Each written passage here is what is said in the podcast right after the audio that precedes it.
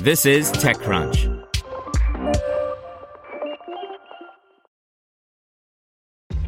This episode is brought to you by ShipStation. You know, some things take a lot of work, like sending little robots to far off distant planets. And just as that's challenging, so too is running a successful e commerce business, especially when there's so much to do. So I want to introduce you all to ShipStation.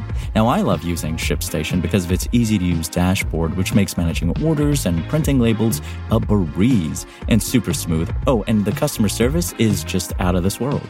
It's exactly what you need to help grow your business. Sign up for your free 60-day trial at shipstation.com slash technews. That's shipstation.com slash technews. You're listening to TechCrunch Startups. Today's story is brought to you by Deloitte, helping companies seize their moment. Deloitte's IPO execution services help companies prepare for their IPO. From planning through execution, Deloitte offers end-to-end support and a personalized approach. Deloitte.com slash US slash IPO dash COE. SpaceRyde wants to make access to space more available and more affordable. By Darrell Etherington. Life can be tough for a small satellite operator. It may be relatively cheap and easy to find small sats, or CubeSats as they're sometimes called, but arranging transportation for those satellites to get to orbit is still a big challenge. That's why SpaceRyde is pursuing a novel way of launching light payloads that could help small sat companies skip the line and save some cash in the process. SpaceRyde's co-founders, wife and husband team Saharnaz Safari and Sohrab Haghighat saw the opportunity to address this growing customer base by making launches easier by reducing the impact of one of the biggest complicating factors of getting stuff into space, Earth's atmosphere. In an interview, Safari explained that SpaceRyde's technology works by making it possible to use a relatively tiny rocket rather than a huge one by attaching it to a stratospheric balloon and launching from much closer to orbit. Because of the size of the rocket and the lift limitations of the balloons, SpaceRyde ends up carrying much smaller payloads than, say, SpaceX or Rocket Lab. But on the upside, clients don't have to share rides like they do with the big rocket providers. Just getting a ride to orbit for these small satellites, even if they have the money or they want to pay as much as they're getting charged right now on big rockets, is a big problem, Safari said, because they have to wait until a mission with their parameters to the orbit they want, the inclination they want, all that becomes available, and then if there's space, they can, you know, hitch a ride. So it's more or less a bus system. No one loves waiting for the bus, least of all the emerging crop of space startups hoping to build sustainable businesses. Many of these young companies, like fellow Canadian startup Wyvern, are looking to launch and operate small sats as the backbone of their go-to market plan. Trouble is, they're at the whim of whatever primary client current launch providers are serving, with launch condition requirements for the largest, most expensive satellites on board dictating when, where, and if launches will happen for the tag-along smaller customers.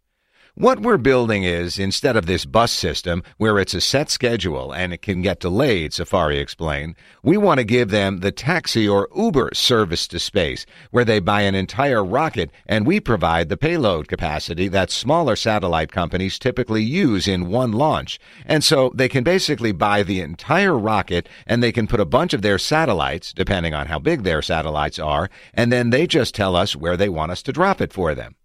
SpaceRyde is early in its own journey, having been founded less than a year ago.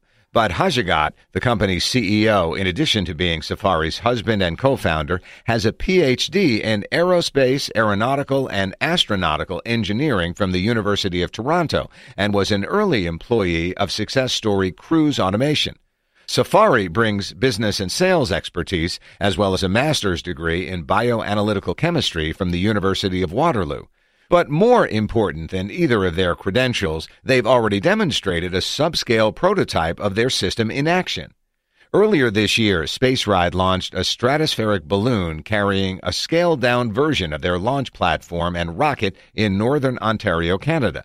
The test wasn't a complete success. A modification to the off the shelf rocket engine they used didn't work exactly as expected, but it did demonstrate that their in flight launch platform orientation tech worked as intended, and Safari says the malfunction that did occur is relatively easy to fix.